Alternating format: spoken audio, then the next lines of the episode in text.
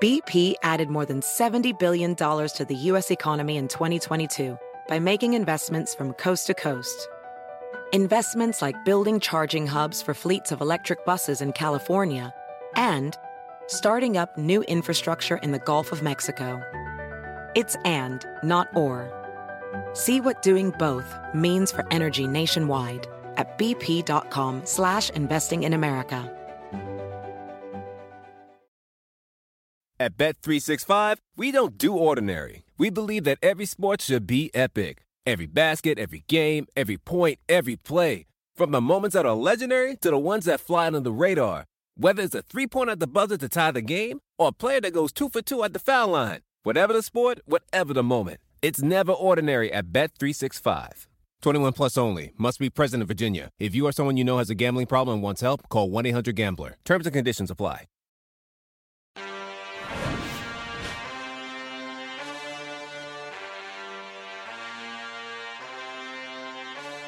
Let's not go to the point where we're, you know, slugging down a bottle of whiskey because we're like, oh gosh, I might lose my house. Yeah, don't look like Chris on Saturday. You know, right, right. Oh yeah, what's up, baby? That's right. That was last Saturday, and I will be doing the same this Saturday. That's right. Yeah, baby. That's right. It will be Christmas Eve. I'll have more family around. Yeah. Um, I I have not had the best track record on Christmas Eve the last few years. Uh-oh. Yeah, it's been. Um, I haven't been Santa's helper, that's for sure. Ooh. When it comes time to, hey, kids, go to bed, you know, so the wife and I can start to put the gifts out and do all that. yeah. I have found to be passed out a few times the last few years and have been unable to help my wife. So Yeah. I've been feeling guilty about that. I'm going to So- try not to do that this week. Okay. Okay. You try. say try. I know. I know. But it's just it's it's hard for me. All right. I'm a, I'm a pedal to the metal kind of guy. I think you know that enough about me. Whether it's work, life, whatever, I go hard. And uh, Yeah. When it's time to play, I play hard. And Yeah. uh, I'm a little worried between yes, a full day of family Yeah. you know, a bar there the whole day, my Yeah. own, you know, uh, greenery uh, addictions, and then Yeah. and then food, So, never ending food the whole day. It, it could be a disaster. so it's more than your immediate family there. It'll be there on Christmas Eve, right? Like what? your yeah, my my dad will be there. my-. You know, my dad's not going to be there because Okay. it's the NFL he's working. Saturday on Yeah. you know Sunday on the Saturday, so he won't be there. The rest of my family, yeah, it, the it you know my brother, my brother-in-law, my sister, my sister-in-law, their family. So yes, everybody. It'll be a bigger So event. you don't act any different, no matter if it was them there or them not there, and just your immediate family or not your immediate family. Like you're going to do whatever you're going to do. I'm going to do whatever I'm going to want to do, but the, the problem is, is when they're there, I probably go another level of hard, right? Because it's just, well, it's just more. There's more action, and hey, Chris, can you make me a drink? Well, I might as well make myself another drink while I'm over here, and that, that's kind of what happens. Yeah. So that's where it can be dangerous, or you know, Yeah. exactly. Hey, hey, Chris, oh, uh, you know, uh, yeah, like my brother-in-law. uh, Oh, you, you smoke? Oh no, I've already smoked a lot. You want some? Here, I'll give you some. well, come out here and smoke with me. Oh, okay, okay. I've had a lot to drink and smoke already, but Yeah. I'll smoke some more. That Yeah. that's the problem with a big family gathering. so when you come into this place on Sunday morning, Yes. you could be in rough shape. I could be in rough shape. The good thing is, don't have to be here in the morning on Sunday. Oh, okay. we're going to be able to get here in the afternoon. Oh, that's good. So I'll get to, and my kids are at an age where I don't think you're at this yet. They don't run in our room on Christmas morning at 7 a.m. Oh, anymore. Oh, yeah. And they're like, come on, we got to get up. Santa's here. Uh, you know, they'll wake up at 9.30, Yeah. right? 10 They go, o'clock. Santa's on our schedule. Yeah, now." right, right. Yeah. We, we got to sleep in. We're growing. We're we're a teenager and on the verge of being a teenager. Yeah. So I will get to sleep in. You're you on the other hand. Our kids are up early. yeah, like how early? I mean, they're up at 6 a.m. Normally. regardless. Yeah. so, will that happen on Christmas Eve any earlier? I don't. I, you know what? I'm hoping not, Yeah. but it could. Like Right. if they're up at 5:30, they're up, Uh, right? I mean, if they if they wake up and they look at the clock and it's 5:15, they don't care. yeah, you're right. Especially on Christmas morning. So we're all That- up. That's you're you're screwed. So it'll be a long day for us too. There'll be some uh, drinking Good. involved in the Fareed household good, as good. well. That's what we like to hear, baby. I'm looking forward to it. Wearing your red pants for Christmas too. Look at Well, this. What a I'm- special day. I'm wearing it for uh, for this day, so we're going to get into a lot of things here. We're going to get into the playoff teams, uh, some red flags for some of these playoff teams Right. that have clinched already or on the cusp of clinching, Right. and some green flags, some Yeah. statistical green. That's Christmas spirit Yeah. right there, right? Those are the colors. Um, so we're going to get into that. Let's first start with this. Um, Franco Harris passed away at Ah. the age of 72. We found that out today. The 50th anniversary of the Immaculate Reception is Friday, and the Raiders play the Steelers on Saturday. Um, just uh, you see all on, on Twitter and people sharing it on TV, all their memories of Franco Harris from all accounts. Just a, a great guy to know. And, Great. And you had the opportunity to, to meet him a couple Yeah. times, correct? Yeah, for a few times. I mean, he's just um, he's like it couldn't have been a nicer human being. You never would have thought he was a ex macho '70s you know star running back in the NFL.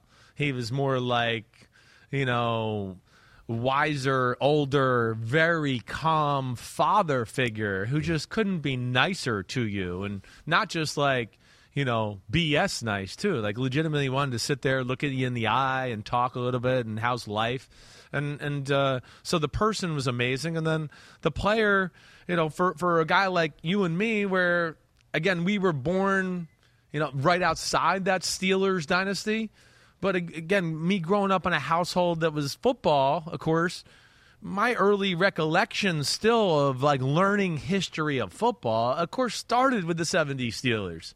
And you know hearing my dad talk about those teams and then you know going back and watching old nfl films and highlights and things like that i mean at that time 1986 87 when i'm doing that type of stuff Mean, they were the team in the history of the nfl so you went back and started there you know, oh, let me watch, you know, the NFL films highlights of Super Bowl 13. Let me watch 14. Let me watch 9. Let me watch 10.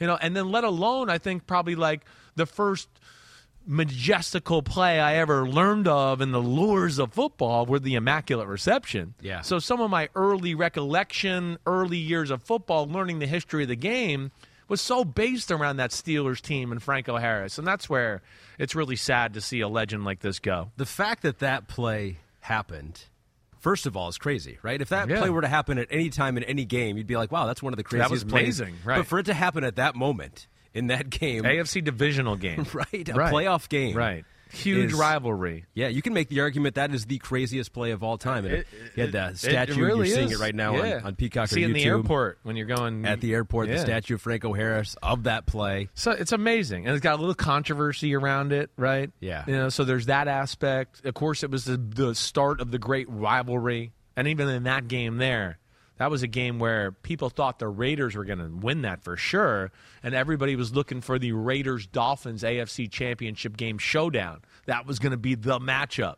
So they upset the apple cart there a little bit, uh, and and two, I mean that play and the rest of those legends there. I mean, I think that's the beginning of putting I don't I don't mean to be like Pittsburgh sports on the map. Pittsburgh on the map in general. Yeah. I mean that was like such a big moment and kind of the jump off spot for their four Super Bowls and uh shame to see him go and such a you know part of the Pennsylvania DNA as far as going to Penn State and playing at Pittsburgh and all of that. So, yeah. R.I.P. Franco Harris. Shame to see. Saturday you talked about they're playing the Raiders. He's going to get his jersey retired Saturday. I mean, it's just he was on the radio with Chris Mad Dog Russo yesterday. Hmm. I think that's what's shocking about it is nobody felt like this was coming anytime soon. Right. And you just kind of get an uppercut learning about this. What'd you say, Pete? That was their first playoff victory.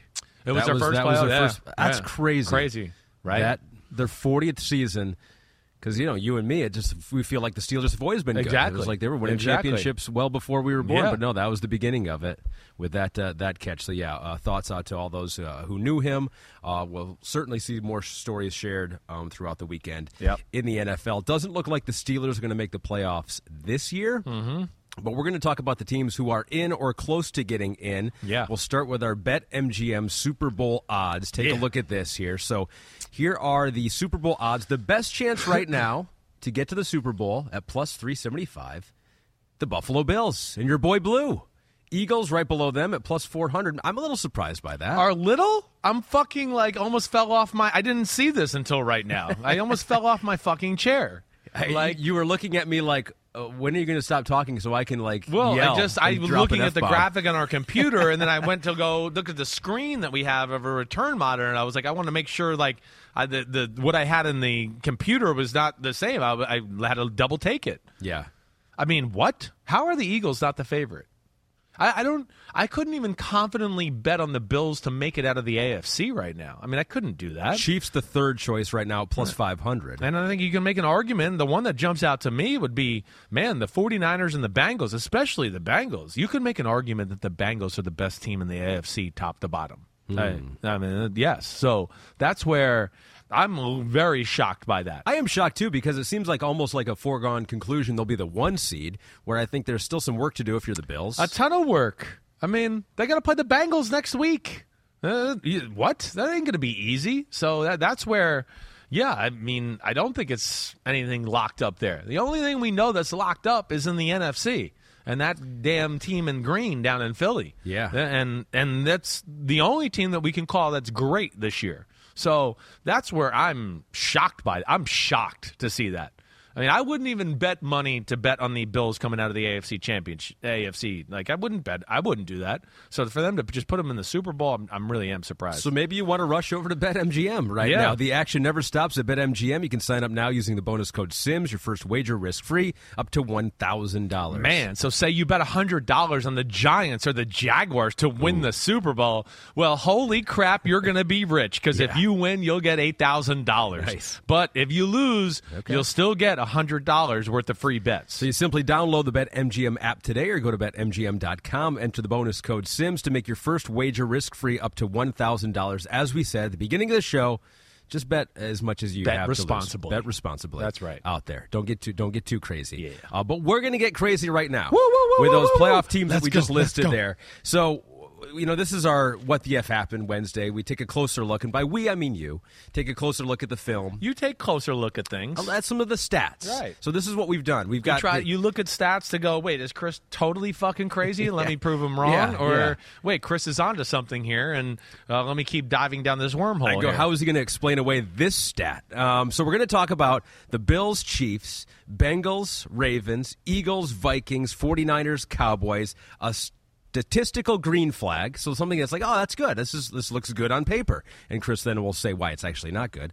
And then a schematic red flag. So green flag, red flag. So some of the things that maybe we need to look out for for some of these playoff teams and some of the things they got going for them. Yeah. Um, let's start with the Buffalo Bills right, Right. now. Uh, Chris's favorite. No, I'm sorry. BetMGM's favorite to win the Super Bowl right now, not Chris's favorite. Although he does like the quarterback over there. They're 11 know and that. three. They have clinched a playoff berth. We do know that they just beat uh, Miami in the fourth quarter snowball in Buffalo by by three points. You looked at the tape for this one. Um, let's start with um, with kind of like the Bills' offense. Yeah. Like overall, and of Right. course you've you've praised Josh Allen. He's making plays. Sometimes it looks like the whole team is on his shoulders. Yeah. When when you take a look at the the tape and the scheme Yeah. and the other players, Right. I mean, does it seem like he is getting more help than maybe it appears just by watching the game no, on TV? it does Okay. not. I'm sorry. There's just it does not. There's just there's nothing easy for him. That that's where I I just I, I feel for him a little bit. Now, listen, they're still really good. I get that, and I think the big I think the talent is overrated, as you've heard me say. I mean, it, it is. The scheme is good. You know, I'm not blown away by it. I'm not sitting here and going, "Oh my gosh, this is you know Kyle Shanahan or Andy Reid or whatever." But the Ken Dorsey offense, it's good. And the best thing they do that makes them dangerous is they stay aggressive. They know who their you know chosen one is. So the fact that they continue call plays where it's like you, they call plays to get 20 and 25 yard completions. And of course, that backs the defense up. And if you're open by an inch, he gets it in there. So that is what keeps them dangerous. Because then also, when you open the field up that way, right, and he's so dangerous by the fact that they're aggressive and they keep attacking, that's when the scrambles happen. That's when he dead can hit an underneath throw and they can get some yards after the catch. But still, I mean, yes, it's too Josh Allen centric, and there's just not enough guys on the football team that can separate. That that would be my biggest issue. You know, out of the receiver position, and, and, and Pete, I was having this conversation with him a little bit earlier because I was just going, Diggs is really the only guy I look at that can get open. Like against a good corner, man to man, he's the only guy. And I know people out there are still on this Gabe Davis thing, but then Pete came to me and he's like, you know, actually, he's like, you know, separation with Gabe Davis. And when you look at, you know, some of the people who keep track of this, is yeah, he's never separates. Um, so yes, and then you talk about the running of the football. Well, the traditional run game is non-existent there. So you know that that's where it worries me a little bit for them. And yes, there's he played phenomenal. I don't know what else to say about it. He's again, him and Mahomes are arguably the greatest one-man shows I've ever seen, let alone just this year. And uh, yeah, I mean it's it's his miraculous ability that that helped him win this football game. He is one of three quarterbacks to lead his team in rush yards and rush TD. Justin Fields is the other. Lamar Jackson is the other one. Uh, names you expect to see there, but right. not necessarily what you want to see there. You want to see some help around around Josh Allen. So this is the kind of the red flag part of the Bills here. And so why don't we just talk about the defensive red flag that you saw too when you looked at this film yeah. with the Dolphins? Because we will talk a little bit about the Dolphins too, because they're on the cusp of uh, of a playoff spot sure. here too. And there were some things you actually liked on on that side of the ball. But defensively for for the Bills, I think a couple of your red flags from your notes. It right. just seems like who's who's the playmaker that's on that, this defense yeah, now. That, that's the thing. That's uh, right. Let's start there. Who's who's the guy, you know, that you can look at to go, that's a real stud. He can make some plays in a big moment here. You know, you get to other good defenses in the sport, like there's a handful of them with the Eagles. There's, you know, quite a few with the 49ers. And you go Bosa, Greenlaw, and Fred Warner. They, you know, Hufanga. Holy shit! Like, I mean, they got, you know, so those they have guys that can can really make plays outside the scheme and all that. This is where the Von Miller injury is a little concerning. Because again, it's really good, but the red flag I would throw on that side of the ball there is just like it's it's a little too McDermott and Leslie Frazier uh, dependent on their great scheme and everything there. So that would be Ed Oliver's a good player, right? I don't look at it and go, "Oh, he's great. He's in the top defensive tackle conversation." There's no pass rusher to worry about. I mean, Gregory Rousseau is his. He's got I think seven sacks or something like that. Still doesn't lead the team. Von Miller hasn't played in a month. He's still leading the team in sacks. So I think that says says something too. And you know, Rousseau, all the sacks came in like the first few games of the year. He's kind of been non-existent as far as pressuring the quarterback that way. So I worry about that. Then you get into the secondary. They have no shutdown corner. You saw my notes. Tre'Davious White is the Dolphins dropped the ball by not attacking him. There's no way he could have covered Tyreek Hill or Jaylen Waddle. They dropped the ball. When they attacked him, people were open. And if Tua threw the ball accurately, it was a big completion. They did not go after him enough. Tre'Davious White can't run right now. So that's an issue. Jordan Poyer, hey, he's smart. He knows what to do. He can't really run. You know, so I just go, who's – who's the guy they're going to be able to depend on to make something happen in a big moment in the AFC playoffs? And that scares me, Ahmed. You know what's helped them so far, though? Yeah. And here's my green flag. Yeah. So that we just beat down Bills fans with those schematical red flags. Here's well, yeah, flag. we, hey, they, we talk enough positive about them. They can handle a little negative here. We're talking about Super Bowl Bills, so yeah. we got to pick them apart a little. So here's the defense. So last year in goal to go situations, they gave up a touchdown 73% of the time. That was mid pack in the NFL. That was 17th in the NFL. This year, they're giving up a touchdown just 60% of the time. That is the third best in the NFL. Yeah. So, in crunch time, down by the goal line, right. they have been difficult to score upon. Yeah, I, I, I don't, I'm not shocked by that. And again, I think that goes into they're smart. You know, you don't have to worry about, you know, behind you. They're really well coached that way. You know, so that that's where I'm, I'm not shocked by it. And they are better against the run than I felt like last year or the year before. Where, yeah, like there there's you know some teams they played last year where I go, well, this team's just going to smash it down their face and they're going to score a touchdown. Like there's nothing they're going to be able to do. Right, whether it was the Titans in the regular season, the Colts in the regular season last year, they had those issues. They are definitely better and deeper on the D line. That gives them it. Here's the guy I look at to be one of the keys to the success for their year. They need Jordan Phillips back and healthy. Jordan Phillips is a under the radar game wrecker, and he's by far their best run stopping defensive lineman. So he is his value, and I hope he. And I think he's close to being healthy here. He, he was right? back on the practice field back, yesterday. Right? right. So they need him down the stretch you know, because he can two gap, which can help them out for a little flexibility in the run game. But I think his health is is paramount. But bottom line, red flags. McDermott, Frazier, too much on them, scheme wise, and then I mean Allen.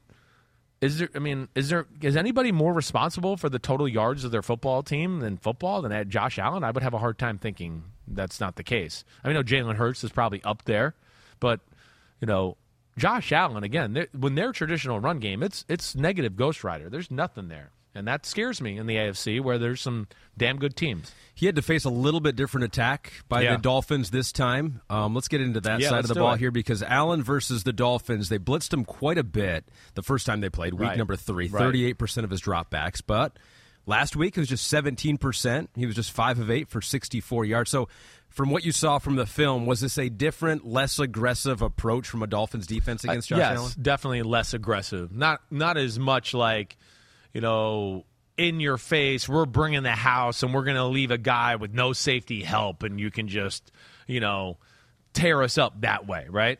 So, and and the thing that I think was interesting here, and and you know.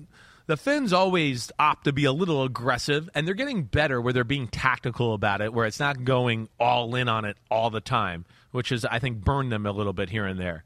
But, you know, the other thing they did in the game, and doubled Diggs a little bit in the first half, put Xavier Howard on Gabe Davis. And it's like, okay, let's do that in case they come out and, you know, maybe they have some plays designed for Diggs, so we can just take him out and we feel good about Xavier Howard and Gabe Davis. So, and then it, it worked pretty good.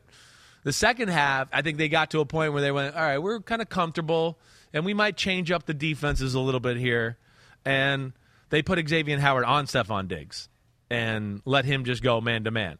And then worried about maybe we'll rush five, or we're going to have a QB spy for Josh Allen so he can't scramble and run and do that. So they played that style a little bit, but it was definitely less aggressive. And I still think there's a point where I still think it's maybe even a hair too aggressive for me because I just think they're they're good enough up front to where they don't need to do it as much as they do. How about some of those guys up front? You- You've talked about Christian Wilkins Yeah. in the past. Yeah. But uh, you, you don't think it's just him up there in the front. You think Raekwon Davis popped on tape for you? He always does. I mean, he's he's a he's a an elite run game stuffer. So that's where I yeah him. You know, Siler, Sealer, Siler. I always meant number ninety two. I mean, you know they they they they're shut down defensive tackles, and they put them on the field together a lot of the times. So they'll have those three on the field with Jaelan Phillips as their one pass rusher, and they'll just go, "Yeah, all right, good luck running." We got four guys, we got three D tackles in the game, and a guy that's a defense end who's actually good against the run too. So now we can play coverage or do whatever, and we can still kind of stop the run with this group. They're they're phenomenal up front. They really are, and uh, there's no as we've always talked about with good teams, there's no offense that's going to overmatch them in that department as far as being able to run or protect all day. Uh, those they're they're really good. I think it's one of the things we talked about on the Monday pod is that if you're a Dolphins fan, there are a lot of things that you look at this game, you're like, there's a lot of things to be optimistic about, even if you lost. the game. Agreed. Agreed. and on the offensive side of the ball as well. Definitely. Uh, a little bit better game. They kept him uh, in it in cold conditions here. Uh, a couple things on offense before we go on to the, the next playoff team here for the Dolphins.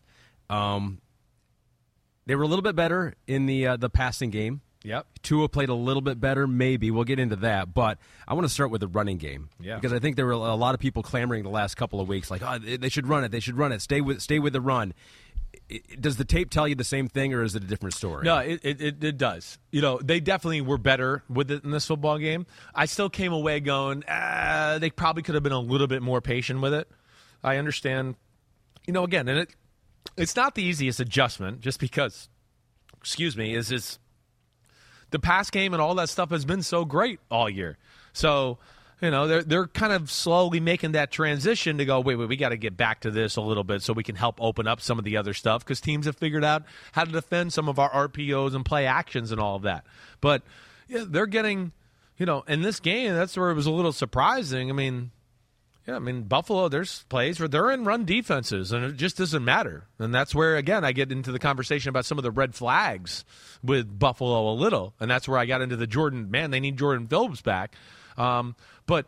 They're they're still a dangerous football team, and some of the holes they opened up in this football game were big. And of course, he knows how to stress you out too with running the ball, and then still having the threat of the speed sweep or some sort of wait. It could be the RPO, or this guy's going a million miles per hour, and we got to kick the linebackers over, and they say set hut, and now we're kind of just figuring out what gap we're in, and the ball's coming down to me in the running game. And wait, was I in this gap or that gap? I just moved over because my rules changed because of the motion. And that's what they do to you. And I think they could use it, you know, even more than, than what they do. So, uh, so they need to run the ball a little bit more. You said the pass game didn't get a whole lot going. outside of a Raheem Mostert swing pass early on. in Early on, game. it wasn't much, right? They, Um, they they they had a plan for the RPO game. They were man to man a little bit again in that department, right? And that to me is where I thought they dropped the ball. Like they they gotta you're gonna be man to man and Tre'Davious White on those guys. You, you got to take some shots. You just got to go. All right, we're gonna drop back, and if you want to play this way, I'm gonna keep a tight end in the block, and we're gonna attack you. You know, I thought they were a little maybe late to adjust to that, and then they did some of the Charger stuff we talked about that I think teams are gonna dabble with as well.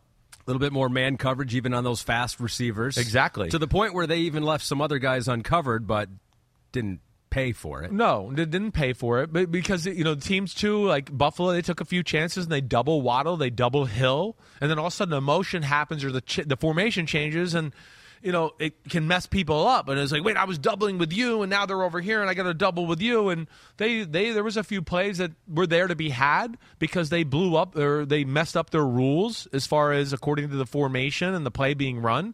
And yeah, there was you know two three pass plays where I went ah like.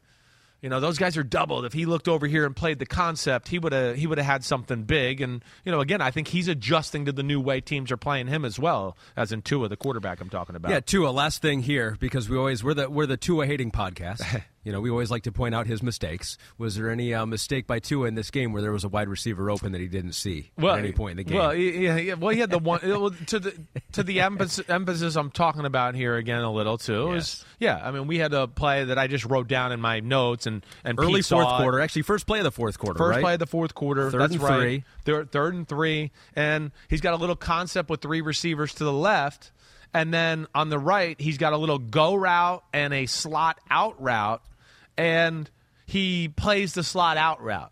And again, this is a tough one. This is tough, and I'm not. I don't want to blame too much with Tua. This is where it's hard to play quarterback in the NFL. You know, Buffalo, they do a great job of disguising. Jordan Poyer made it and did a great job of making it look like it was some sort of single safety defense. And if you're watching on YouTube here, you could see now the ball snapped and look where Jordan Poyer is. They're playing two man down here.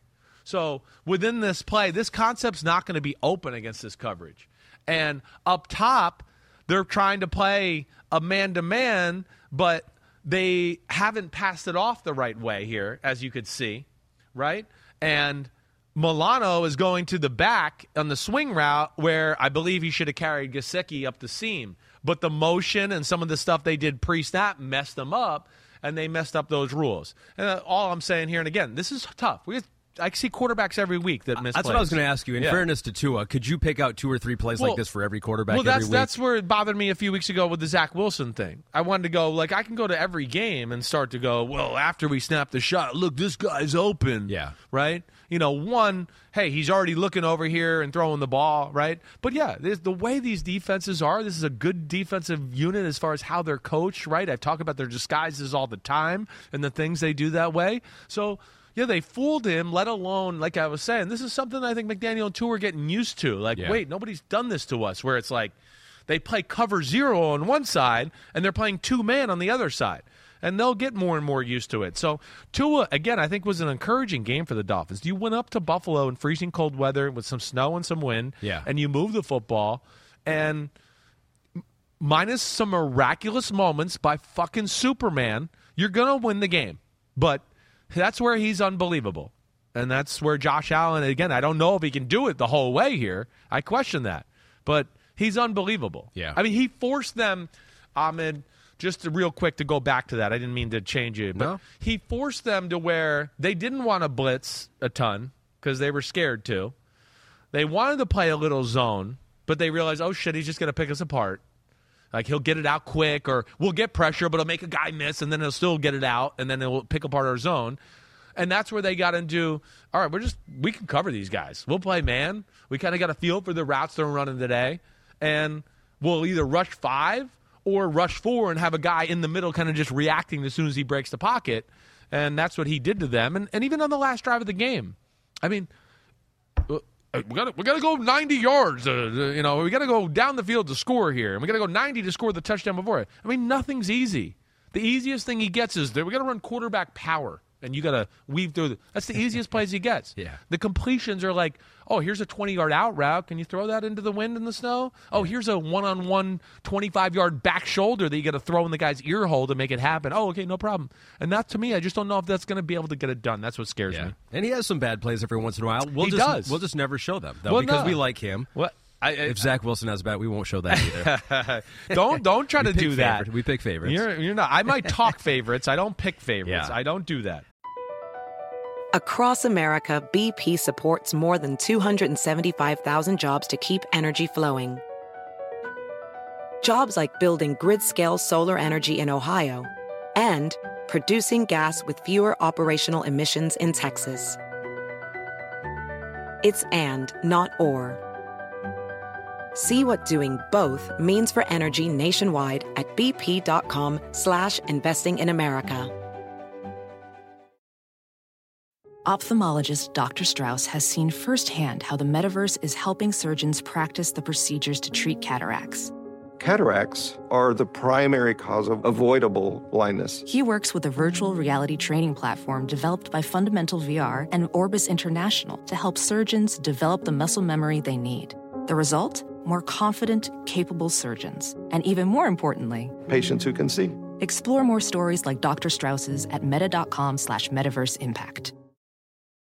At Bet365, we don't do ordinary. We believe that every sport should be epic. Every goal, every game, every point, every play. From the moments that are legendary to the ones that fly under the radar. Whether it's a game-winning goal in the final seconds of overtime or a shot on the goal in the first period. Whatever the sport, whatever the moment. It's never ordinary at Bet365. 21 plus only. Must be present in Virginia. If you or someone you know has a gambling problem and wants help, call 1-800-GAMBLER. Terms and conditions apply. Uh, one uh, statistical green flag for Yeah. the Dolphins, uh, just uh, like an indication of how much better they've gotten. I think we appreciate it, but I don't know how how we appreciate how much better they've gotten. Um, last year, yards per play on offense in the NFL, the Dolphins were 29th in the NFL, uh, just over four and a half. This year, they're over six, and Yeah. they're second in the NFL. They've gone from 29th to second in the NFL in yards per play in offense. Who's number in one in yards per play? Is it the Eagles? Kansas City Chiefs. Chiefs. Okay, that would have been my next guess. Speaking of the Chiefs, as we move, perfect. But you're transition. amazing. That is Yeah. amazing point, and that's why they're dangerous. Yeah. and that's why I, they're they're coming, and, And it's they not like their, make and their defense is good too. That's what I mean. They want to make plays, and even in this game, they they strip sack fumble on on Josh Allen. He held the ball too long, being too greedy. There was somebody open. See, I do talk negatively about the guy, you asshole. Yeah. uh, and he got strip sack fumbled because of it. He's got to be careful about being a little greedy at times. It would be cool if the Dolphins made a run in the playoffs. I think it's a fun, fun team to They watch. are a fun cool team to to watch. Got a lot of a lot of talented players, but they need to go through the Bills. Probably need to go through the Chiefs at Yeah. some point, who have clinched the AFC West once again. Although it was quite difficult for them against Houston uh, last week, winning in overtime. So before we kind of get to the red flags of the Chiefs, we just kind of want to. Want to figure out like why why was it so hard? And you want Yeah. to take a closer look at the tape because like what what happened? Was Right. it turnovers? Was it penalties? What was it? Was it the offense getting figured out by the Yeah. Texans? Yeah. What was it? Why was it Definitely so wasn't the offense getting figured out. Okay. All right. That's where I want to start. I mean, their offense looks as good as I've ever seen it. All right. That's I'm glad we're starting there because it's as I think as versatile and as dangerous as I've ever seen it. He is playing unbelievable. This game was not a highlight show Mahomes play. This this was a surgical Mahomes. There wasn't a ton of highlight plays. I mean, he had the Kareem Abdul-Jabbar run to the right, hook shot all the way across the field. That was amazing, right? But the rest of the game was him in the pocket, pinpoint throws, moving the right way in the pocket, making the right decisions, and they their thing is self-inflicted wounds to what you're saying inopportune penalties. I mean, here's McKinnon going down the left sideline, and we're going to be in field goal range in the red zone. And Juju, like, is 20 yards from the play. I don't know why. He holds the guy, right? And, oh, now it comes back. And then they don't even end up being in a field goal position, and they get no points, right? So it was like, hey, that was a good drive. They actually moved and did things the right way. Ah, they did that. And then, of course, Pacheco fumbling and Juju fumbling. At no point did you really think, I mean, there was one drive the whole game where you felt like they stopped them. But the big thing is, in years past, I worried about Kansas City with the handful of teams every year. I go, oh, if they play this team, this is going to be a tough matchup for them because we know Kansas City can't run the ball and they're just going to throw it. But as you've heard me say, The run game is real. The screen game is real. The drop back intermediate short pass game is real. We know the deep ones are good, okay? We know that. And then they're getting underneath the center and becoming a real offense that way, too. I used to go, oh, like people in the screening room used to hear me say, like, I used to, oh, he's underneath center. Here comes a play action shot. They're going to, and I used to go, it's just like a fucking waste of time because they don't run the ball, and everybody knows when he gets under center, they're like, they're going to they're to try to make a big play here. They're going to protect him and let him take a shot down the field. So no one ever respected it. Now the way they're running the ball and their fact they're getting underneath the center and running the ball, it holds water to where now you're seeing like the Texans were like, we got to play an eight man front and play man to man. Like holy shit. And so that's where there's not going to be a defense this year if they did get to the Super Bowl AFC Champ where I go, oh man, it's going to be tough for them today because they're good at pass defense and they can rush the passer. And that's where I think it's really encouraging for the Chiefs offense. I think we have some numbers that uh, back up what you were Good, saying there, how good. much they're playing uh, under center here. Pete, did we already show those or no? Here they are. Uh, 2021 to 2022, his completion percentage has gone up here. His passing yards about the, the same. Passing yards per attempt, though, uh, have gone up. But yeah, and Pete notes in my ear, we still got three games to go here. And, and it's something that they didn't necessarily do in the beginning of the year that they're gaining steam and doing Exactly right. right. That's, that's exactly right too. It's really just come here the last few weeks where it's starting to really become a thing. And I think that's because of Pacheco, and of course, I think it's because of the offensive line, and I think also he probably looks at it. Andy Reid, being as smart as he is, probably going, "Wait, I don't know if we can beat the Bengals again if we don't have a little bit more of that, or beat them at all. They haven't beat them yet. Yeah. I don't know if we can beat, you know, the 49ers at full strength or the Eagles at full strength if we don't have a little bit more of a balance and some other answers on the offensive side of the ball. So uh, it, it's really an amazing an amazing offense altogether and what they got going right One now. of the weird things with the Chiefs, though, and, and this has been the case the last couple of years, and teams, Yeah. of course, play deep, uh, Right. don't want to give up the big play. Of course, when they had Tyreek Hill, they were scared of the big play there.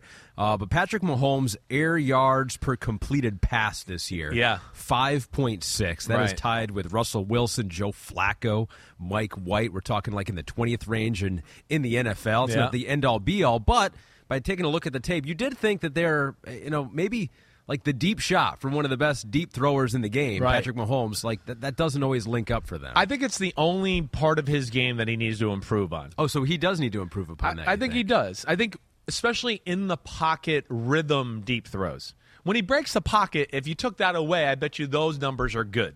Because now he's outside and he's manipulated coverages or somebody's gotten behind the defense because they think he's going to scramble and run, and that's fine. But I'm talking about, hey, play action. I got to hit this post corner. Or, you know, play action. Here's a post down the middle, and I took a five step drop, and now I'm supposed to throw it on the second hitch, and boom, I put it on the money. He's a little, tries to be a little too perfect with it sometimes. Like there was a, one of the worst plays he had of the game. He had Valdes-Scantling early on. I think it was first quarter, or maybe it was early second, on like a post corner, and he just tries to throw it so perfectly that it fell short and he couldn't get it. And I just want to go either just rip it right through his chest and like aim for his chest and just drive the ball through there or throw it high and far and out there and let him go run and get it. It's the only negative that he really has about his game at all. Um, but yeah, I think there's, you know, they left some meat on the bone. And he threw another great throw off of play action to um, uh, 83, which I think is uh, is, is, is, is I always get 83 and 84 mixed up. Or 84 Watson off a play action. They're backed up.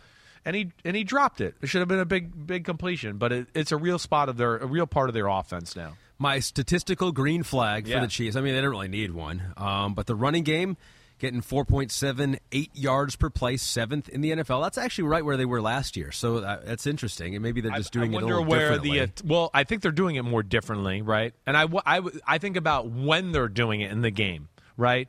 And the amount of attempts they. I bet you the attempts are up this year as well, Right. You know where you know, like last year, yeah, I'm sure the yards per attempt were pretty good because they just threw the ball 30 times in a row. So now the defense is like, oh, fuck, they do know how to run. Look, they got a, you know, a nine yard gain up the middle, right? So now they're viewing it a few times where they're going, wait, the team thinks they're going to run and they're legitimately running. Yeah. And that's where it's different than, than years past. And they have taken a step forward in the passing game, which is which is crazy to think about. Is second best in the NFL in yards per passing play. Yep. Just behind the uh, Miami Dolphins there. So that's pretty crazy, right? You lose Tyreek Hill, you go from 11th in the NFL in passing yards per play Right. for the Kansas City Chiefs to now number 2. Uh, It's crazy. And then within that, throwing the ball shorter to what you're talking Yeah. about. Yeah. You know, so I think that, again, speaks to him reading things the right way and then him in pinpoint accuracy where guys can run after the catch. That's the big thing. And that's where, you know, they're they're dangerous. All right, so So there's a red flag. what are the red flags? Well, this is it's Christmas. We got green and red. Yeah, it's defense. The defense is the red flag. You know, I, I the first the offense doesn't have a weakness right now. You know, the defense. The concern is youth. Chris Jones seems to be the only guy that can make big plays in big moments, right? And you know, as we've seen here with some good offenses, like the Bengals and the Chargers did whatever they wanted against them. And that scares me. Let alone you know, I know Mahomes did some dumb things against the Denver Broncos, but then they moved the ball and capitalized on them. So that's where I worry about them. They're young in the secondary.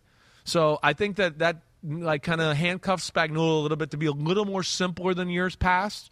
And as we you heard me say a few weeks ago when they played the Bengals, right? It's like either all out blitz or it's fake the blitzing and we drop into Tampa 2, right? And I think that's an easy formula for young guys. Oh, I'm playing man to man or I'm faking it. I'm playing this one zone coverage that we do a lot. And that is, I think, the the big thing that um, I that scares me. And and and then and then you add on top of that is they're not good in the red zone.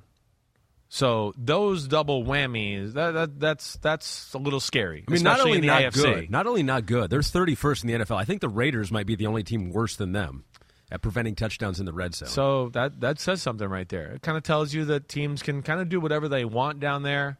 You know that they don't have a great pass rush to get there and pressure the quarterback a whole lot. They're not necessarily great at running the football down there. It tells you that you know they're not great at man to man with back shoulders and things like that that you see in the red zone. So there's there's some issues there, and that's what scares me about the Chiefs. And and and here's another red flag. Their field goal kicker has been bad. which is crazy. Crazy. He's been one of the best in the league for a while. Definitely. He got hurt early in the year. Who knows if that's affected him here? Harrison Butker at 76% with his field goal percentage. He is 30th out of 33 kickers this season. It's crazy. It's crazy. It, it is. Uh, he was like was a for sure thing. I feel like the last three years before this, and uh, I, I got to think the injury is affected it a little bit or took him out of his mojo for sure. Um, but yeah, that's scary. They were a team. You know, I'm not going to say they were in Ravensville, but they were a team where a little bit where you're like, oh, once they get around the 35, that's three points. They're going to get it. There's no doubt about it, and you can't say that right now. It's been a weird year for some kickers, though, because even the Bengals, McPherson, whatever. Yeah, Money McPherson? Mack has missed a few too. He right? has too, I know, right? I There know. have been some kickers who we've normally Yeah. said are automatic, and Justin Tucker missed two field Uh, goals last what week. What the fuck is going on in the world? Our pets' heads are falling off. Is that true? What's that? What's Uh, the- you know, you don't know that. I know you don't know that movie. That No. is, um, um, damn. No, no, no. Our pets' heads are falling off. Dumb and Dumber. Oh, okay, When yeah. they they come into their house and they're trying to find the briefcase because he's an idiot and stole the briefcase with cash, and you know the bad guys come in and they rip one of the birds, their pet bird's head Oh, off to send a message. Okay. And they think crazy things are happening. They don't know what they're, they're idiots. They're dumb and dumber. Yeah. Our pets' heads are falling off. I haven't seen that movie. I mean- but I didn't want to let that just go, even though I didn't know what you were talking you about. You need to see that movie, bro. Okay, it's gonna make you laugh. I've, I've probably seen it through all the clips that are shared. I don't know, think you've seen it all. You but- need to see that movie. Uh, speaking of the Bengals Speaking kicker, of the kicker, the Bengals. um, uh, the team that beat the Chiefs last year to get to the uh, Super Bowl, I could have gone either way there with the transition. It's tough when you have pets' heads falling off. Yeah. It's like there's not really a clean No, transition to the Bengals. Speaking of the Bengals, oh, who are pets, a you know, yeah, pet it is a cat. Yeah, yeah, right. yeah, lost their head a a couple times this season. They're nine and five, but they will clinch a playoff berth with a win at the Patriots. Um, let me let me start with the uh, statistical green flag, which maybe like sound like a red flag when I first say it. Uh, this year, they are 28th in rush yards per play. That's not good. You know, you take a look at the teams like Joe Mixon. Has he lost a step? Got hurt? Was out a couple weeks with a concussion. Samaje Perine's been pretty good, Right. but a lot of that maybe in the passing game. So they can't run the ball, and you're like, that seems like a red flag to me. Last year, they were 26th in the NFL in rush rush yards per play. So they got to the Super Bowl even with a similar effective running game last year. it Looks It, it's like. interesting, and you know, it, it the where the stats can be a little misleading too as to where they are right now. Like the last five, four or five weeks, I bet you they're if we just took that, their rankings I think would be higher. They're starting to be able to run the football.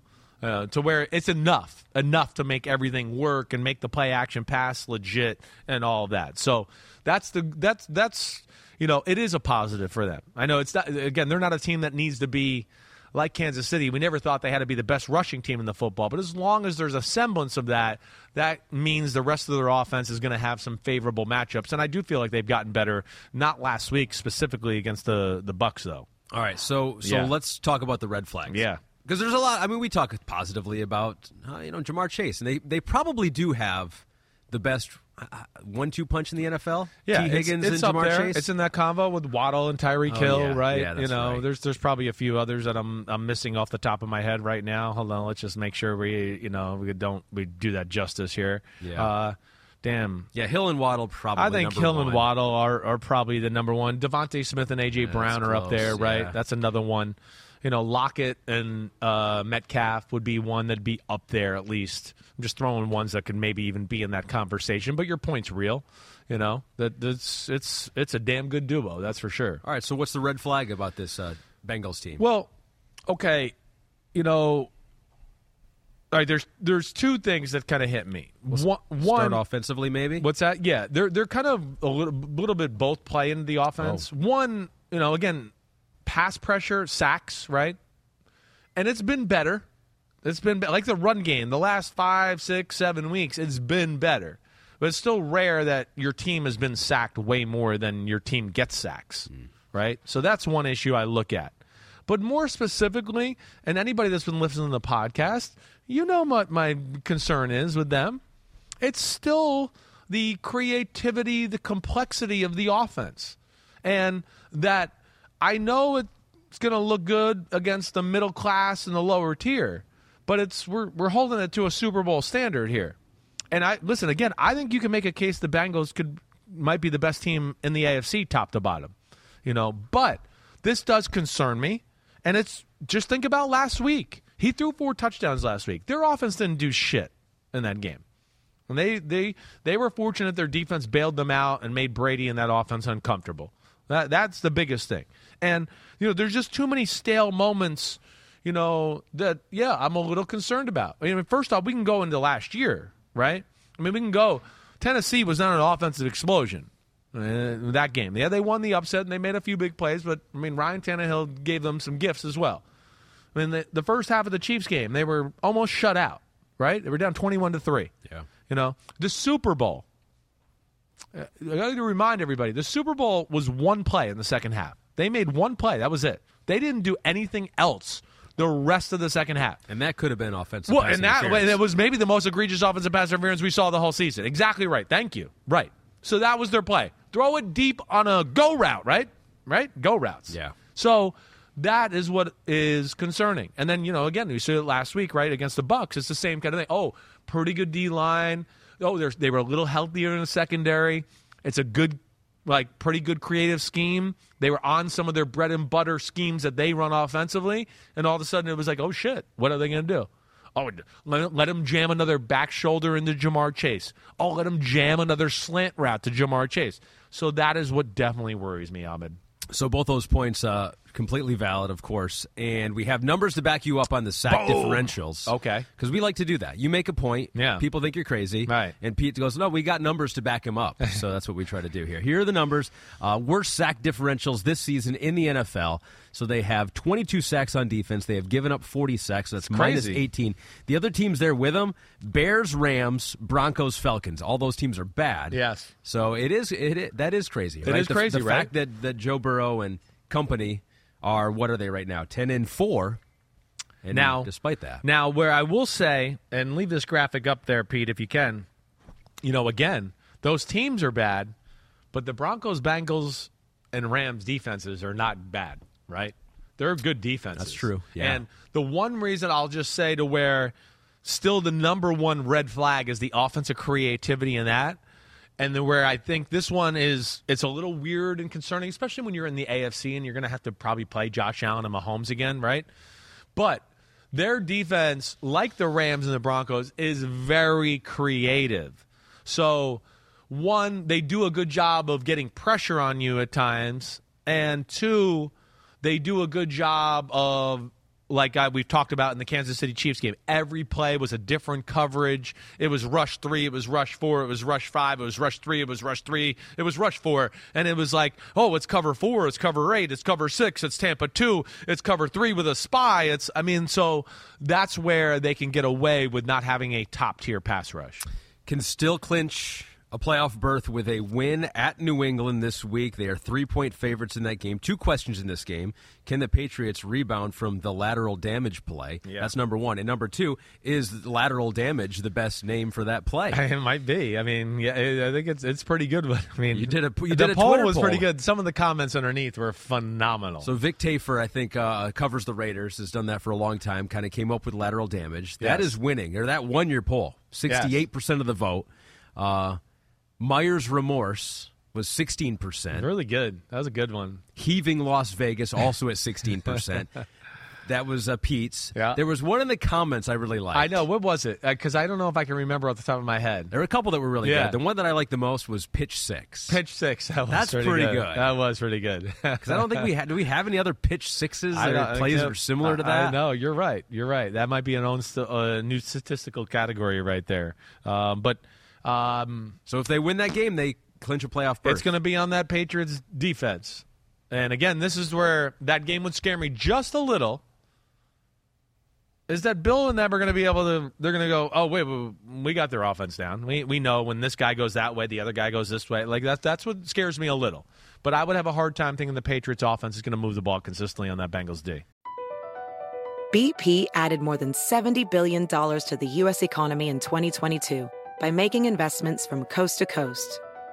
Investments like building charging hubs for fleets of electric buses in California and starting up new infrastructure in the Gulf of Mexico.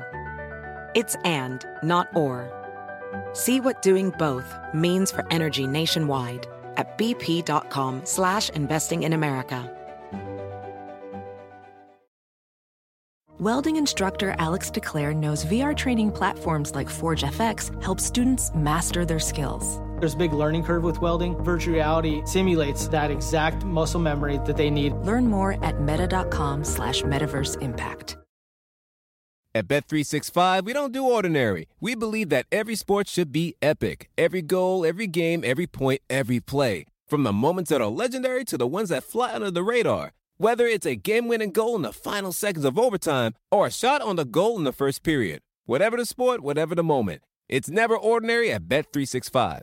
21 plus only. Must be present in Virginia. If you or someone you know has a gambling problem and wants help, call 1-800-GAMBLER. Terms and conditions apply.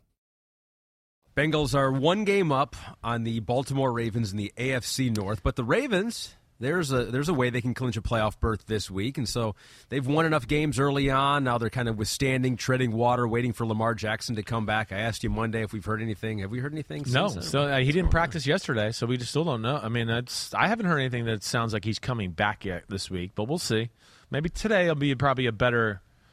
You know, we get the official injury report today, right? So that, that hopefully we'll have a little gauge there. So let's start out with the green flag. Yeah. for the Ravens. The good news. Yeah. Lamar may come back at some point. we That's hope right. soon. Right. Um, and also, you know, the defense has not been good for them this year. That, that's Right. been, that's been bad. Yep.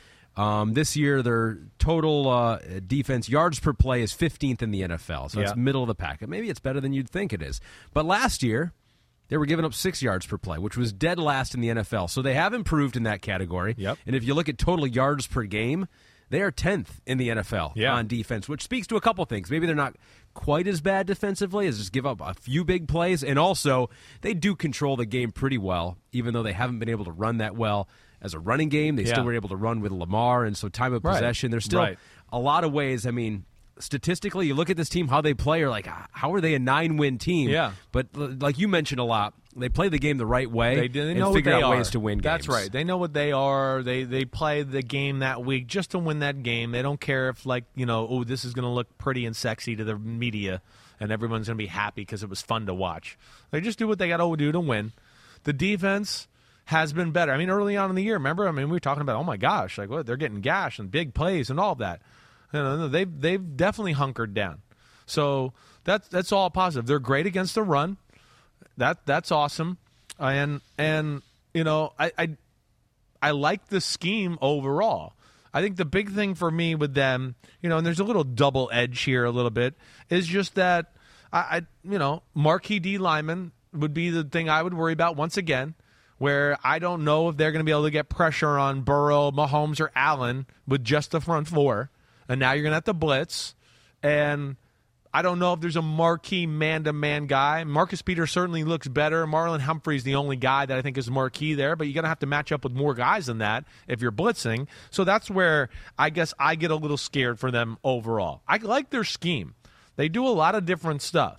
Um, but, you know, I think we've seen some quarterbacks have their way with them. If they have a plan on how to pick up a few blitzes and not be overwhelmed by that, that, okay, our O line's kind of good, and when you just have to rush four, then we can pick you apart. And you know, I think their offenses kind of have. I mean, their their schedule and their losses have a little of that in common. You know, to a degree, and that, that's kind of what Jacksonville did to them. Cleveland last week was a little different.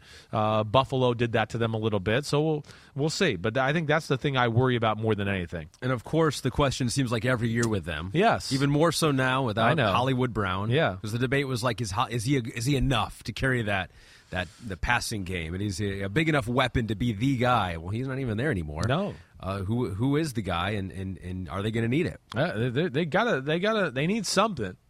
You know, I we know Lamar back. Uh, to me, everything is always about the run game with them, as we've said. Uh, you know, Greg Roman he gets a lot of crap, but he's an awesome run game designer. And when the run game's chopped out from him through through injuries and all that, yeah, one, he's not the best when it's just like, oh yeah, we got to throw it every play. But two, their team and talent is not the best to do that either. So Mark Andrews is leading the team in receiving yards. Right. Was seven hundred and two. Right. Second is Demarcus Robinson, Yeah. four nineteen. Then you got Devin Duvernay, Duvernay Who's on behind, IR right now? uh, Now. and Rashod Bateman behind him. who's on also on IR. Okay, that's so that's that's scary, right? That's scary. That's where I keep pounding. I know I've done this for our last few podcasts, but when they're a healthy O line and those two running backs are healthy, it really makes their team different. And then if you can get Lamar healthy, that's where you know statistics for them are not going to look that pretty and look like a Super Bowl contending type of thing. But to what you said, playoff football, that style of football, you know, they do have a few guys that can make some plays in some big moments, whether it's Lamar or the running backs, you know, or even a Marlon Humphrey the two safeties, at least to go, oh, they could do some special things, you know, individually. But I think those are real concerns.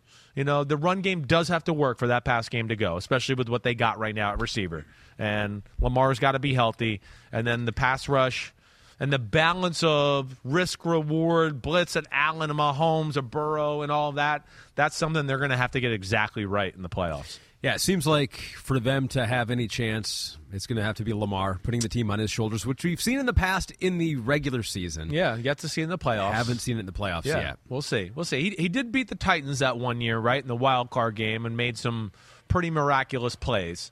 But you're not to the point of we're expecting MVP. Yeah. Lamar Jackson's a in a Super Bowl caliber Yeah. quarterback. Yeah, yeah. It hasn't laid out that way quite yet. Doesn't have the team around him like Jalen Hurts has a team around him with the Philadelphia Eagles. They're 13 and 1. They've clinched a playoff berth. Chris was uh, praising that Eagles team, saying how good they were, uh, one of the best offensive lines, best defenses, you know, one of the, two of the best wide receivers, one of the best tight ends, a great backup quarterback, and the Eagles fans hate him for it. Your public enemy number one.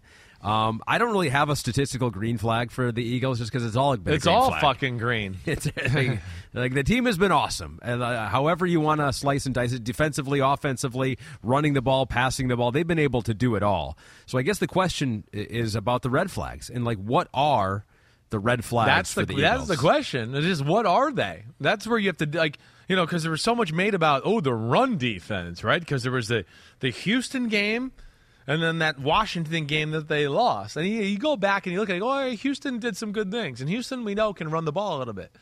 And then we made a big deal about the Washington game and just, you know, kind of going through this exercise and going back and looking at things too and going, man, I mean, we made a big deal about Brian Robinson's 26 rushes for 86 yards. We're like, oh my gosh, somebody's actually getting three yards per carry on the that. I mean, that's how good they are. I think that's what it kind of speaks to.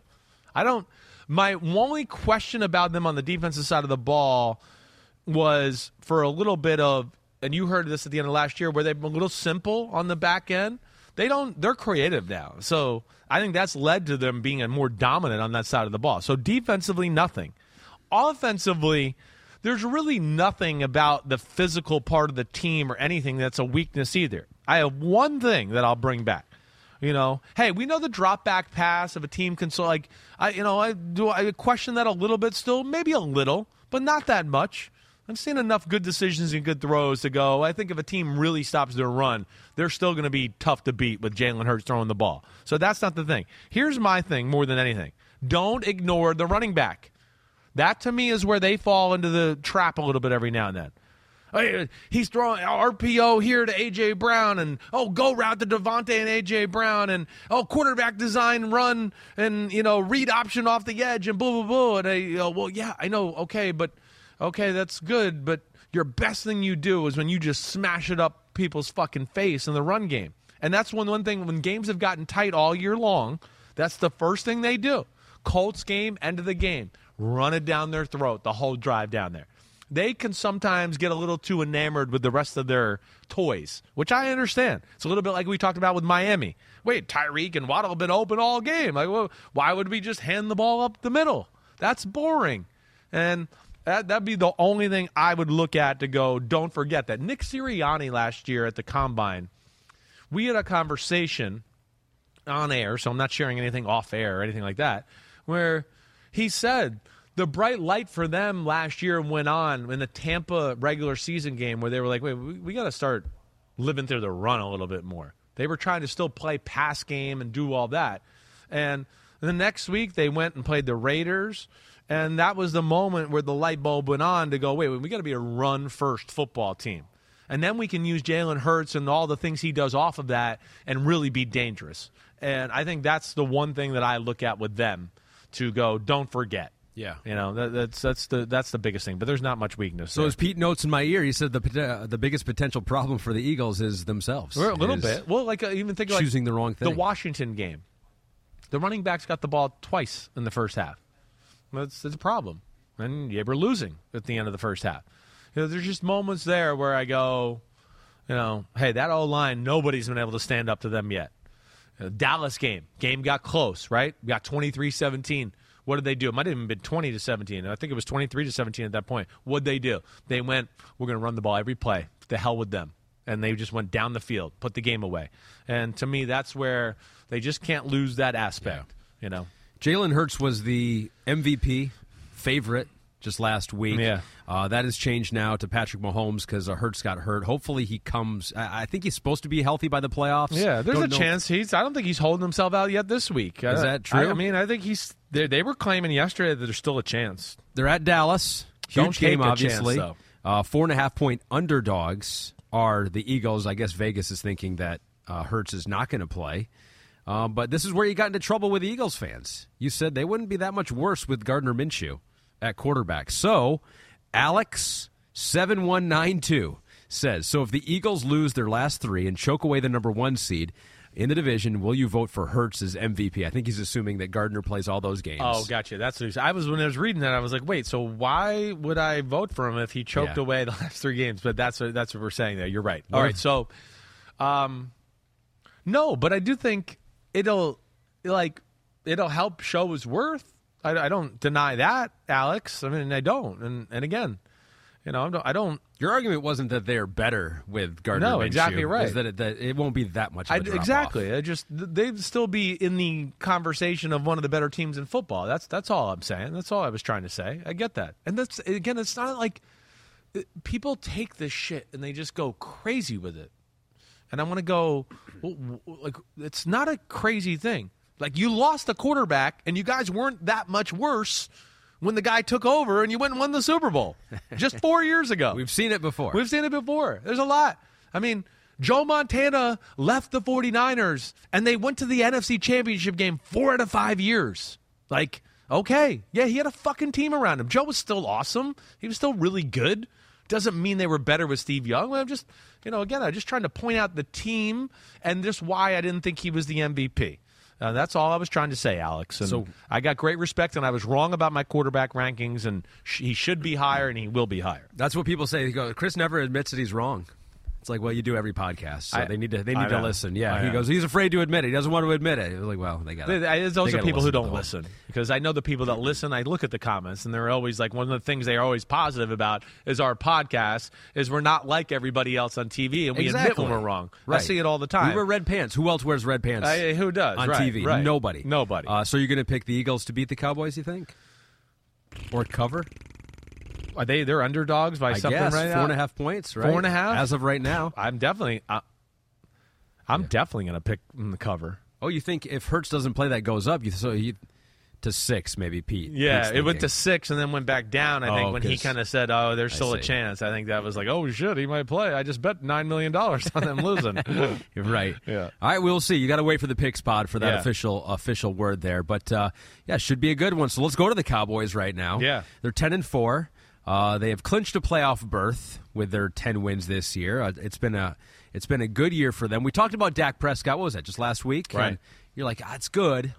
Dak's better than how he's playing Yeah. right now. Yeah. Uh, there's been some interceptions uh, on the year, and there were a couple more interceptions here in this game. So let's just start right there. You did take a little bit Right. closer look at this tape. Yeah. Um, was Dak better, or was he making some of the same mistakes you've seen in previous weeks? Dak was better. You know, I, I think you got the gist of that from reading my notes, right? I mean, he, he played really well. Do I still think that's his top end, 100% potential? No. Uh, No, I still think he can be better just throwing the ball. And even like we talked about when we did our social videos and some of that last week, you know, some of the balls he threw this week still on the money in the right spot. But you know me, I'm looking at it and really dissecting it and going, oh, that was still kind of a wobbler that's not spinning. So I could still tell the ball wasn't coming out of his hand the right way. But he played phenomenal. There's no way you can blame Dak Prescott for them losing this game. Rider Life 88 says, Right. Chris, you're my go to. But study Dak's first interception versus the Jags. Yes. His right arm was hit, grabbed while he was throwing. Dak said he should have taken the sack with the guy in his back, but it was too late. It wasn't just a bad miss, like you said, on unbutton. Let No. him know, Ahmed. I know. He's he, he is Rider, right. I just let him know. Well, yeah, no, but but he he is right, and Rider Rider Life eighty eight. I love it. That's that's right. Bring it to me. I should have explained this better. I knew. Pete, we were in the room Sunday night doing the highlight package, remember? And I was going, look, the guy's right arm is on him. I didn't do a good job of elaborating on that a little bit. And my other point was just like you don't you're up you're up by 10. You don't need to be that aggressive. Don't even take the chance. That's what I was really trying to say. And even within the offense itself, they got to save himself from himself a little bit there. That's that's where I was trying to make. Totally not his fault. A hundred percent. I I think where I misled it is just I was the overall. Hey, people, just be ultra conservative in that point. That was my only issue there. Neither interception was his fault. Um, Rider Life eighty eight. Neither one. The the second one, he threw the ball perfectly to lose the game. Threw it just where he wanted. It was short yardage. He put the ball to protect the guy. He went down and get it. He can't knock the ball in the air. He just got unlucky. Um, but he was he was really good. I got no issue with that at all. Yeah, your note saying that uh, you know Dallas's offense was number one in the NFL last year. You think that they might be better I, this I, year? I do. I think it's better. I think their traditional run game is better. Like they are at the point where they can just line it up and say, "Screw you! You're expecting the run. We can we can run it right." And then I think, you know, I actually think Kellen Moore and company and the offensive scheme and the creativity has gone up a notch from what I saw last year too. Remember, my complaint last year was if they can't run the ball their pass game is not creative enough to stand alone. They need the play action and some of that to help their offense out. I don't feel like that as much this year. I look at them in games where they are struggling in the run and go, ooh, no, the pass game still got some good answers, and he's getting some cool formations and motions to help everything out. So I really like that. Kids See Ghost has a comment on Kellen Moore. He said, What did you think of Kellen Moore's play calling, specifically at the end? Why call those fancy run plays instead of running up the middle? Did well, you notice that? like, I, well, I, I, I'm, I'm trying to remember here. Like, is he talking about in the overtime or the end of regulation? I guess that's what he's maybe talking about is the end of regulation. Uh, and, and and that's where I'm not quite sure where he's going with this. And I want to. I'm, I'm literally looking right here because I saw the question. Um, and Chris I, is one of the fastest like Yeah. laptop users. I think that's an underrated quality that you have. Thank you. It's like you look up statistics and uh, and film mid pod. Uh, I- I don't know how you get it so fast. Well, I got it all ready to go, and I know where I save it, and I got my process. So, but like, I think he's talking about the end of the game situation, right? Where they're up 34 31, and he wants to know, you know, why they didn't run it. All right, so here we go. First run, they pulled the backside guard and the backside tackle, and they're trying to run up the middle. But it's a six man front, and they're playing to sell out on the run. So the guy on the defense end, he just follows the running back from the backside and goes, and they have a right guy for the read option, the backer filling over the top for Dak Prescott. So they were a little outnumbered in the scheme itself, and the DN did a great job. All right. I, again, would be always one to go, I'd like to see you run the ball, get underneath the center, and do it that way, right? That's the first thing I would say. Now, second down, because everybody's so jammed into the line of scrimmage, they run the old, like, Pollard's out there to the left, and they toss it to him on like a speed sweep reverse kind of thing. But there's all the people in the middle. I understand the thought here. I'm not mad at that, right? I'm doing this in real time as I'm sitting here watching this. And then third down, they threw the ball and he took a shot deep down the left sideline and you know, he tried to give CeeDee Lamb a chance. So I have no problem with that with the question there. I don't. I think there was merit to it. Uh, my only thing I would say is just get underneath the center on that first down run and, and do it that way. so my green flag that was pretty cool too. That was like mid pod uh, instant analysis. Thanks, man. Appreciate Um, it. Well, maybe we should do that at, you know, I can more do that. times. You know, I can just do start, it. Throw Yeah. something at you and you just start pulling I up will. film. As long as I got it downloaded on the computer, I could do it in a hurry. My green flag for them, the Yeah. statistical green flag, it, it does concern their offense here. Uh, their offense in the red zone this year, they have scored a touchdown 72% of the time. That is second best in the NFL. Uh, just behind Philadelphia, who's just a percentage point ahead at 73%. Hmm. So they get it down there in that run game. Zeke has punched it in. Pollard got the speed on the corners. That's right. And they got guys that can win on one-on-one matchups, and they got a quarterback that can go like we were talking about with Josh Allen, who's got a strong enough arm to go. Oh yeah, he's covered, but I'm going to throw a laser at his ear hole, and we'll still catch it. So I think that's that's the the the correlation I would make there, uh, Ahmed. You're right, and then the run game is the biggest key there because then it even gets the play action passes going even in the red zone, even when there's not a ton of room that the the defenders have to worry about behind them. So I guess the red flag conversation uh, is around the defense, maybe, is. which is crazy. I know, right? Because we started the year being like, man, that might be the number one defense in football, which Yeah. is crazy from where they came from. And Yeah. by the way, I was listening to parts of the podcast back on Monday, and I, I described uh, the week is crazy, every game is crazy, and so I think I, I'm over on my use of the word crazy, um, and I've done it again. But uh, Self scouting himself. Self-scouting it. myself. Right. Um, but uh, but the Cowboys, yeah. What's going on with the defense? Now, not all the points were because of the defense in this one. You know, No. you have a pick Yeah. six in overtime. Right. Um, but yeah, are there red flags on Yes. defense for the Cowboys? Yes, there is. There, there definitely is, and they're still a great unit. I mean, not. I don't want to say great. They're really good. They are. I do think teams have, you know, one have a little feel for how they play. You know, they realize early on, hey, let's be conservative. They just try to create chaos. Let's not. Let's not turn the ball over early and get them going, and then all of a sudden, you know, it's just like a free fall of Dallas making plays a little. But I think like the, there's two things that jump out to me more than than anything. It's just that, you know, the D line being small is still an issue. There's de- it's definitely an issue. I mean, they do not. They didn't have enough big people last week against the Jacksonville Jaguars. Jaguars have a bigger offensive line. They got pushed around. You know, we've had the conversation. Other than Bohanna, Bohanna, Bohanna, they really don't have a 300 another 300 pounder on their team. Yeah, he's 340 and he's young and I don't think he's a great run stopper at this point. Um, but that is an issue and I think that coupled along with they're an aggressive defense that likes to put people at the line of scrimmage and they like to dabble and play some man to man and get in your face. And they got two you know, rookie corners that they have to rely on right now too. I think those are the two things that scare me a little bit. And again, they're going to get away with a. They're going to be fine against most deep, most offenses in football. It's the it's we're, again we're holding them to a Super Bowl standard. It's the elite offenses. It's the offenses that I worry that have a little bit of a balance that can beat you both ways. That has seemed to give them issues, and and especially in that run game department, like we're talking about. Yeah, as the game goes on, you think teams that have the size advantage have a little bit they of an wear advantage. they can wear them out. They Okay. definitely can. You could see that happening to Dallas a little bit where yeah, again, they've gotten used to their speed. The game is fourth quarter. The guys aren't as fast cuz they're tired and have played 65, 70 snaps and that is where I would worry about them against the Philadelphia or the 49ers a little bit in the NFC playoffs because their size of those offensive lines and their their ability to run the ball could could wear them out a little. A couple players you name check in your uh, game film study is DeMarcus Lawrence on the line. it's just you know he doesn't pop enough for me for a guy that's being paid that kind of money it just it's it's been a good player for a while but you know for what they're paying him and what I've seen him capable of doing in years past yeah he's not doing that there's there's been a lot of games this year where I go damn I forgot DeMarcus Lawrence was even playing and that's that's not a good thing But on the other side of it, a couple rookies, DaRon Bland, Nickelback. Woo. He's got he's a stud.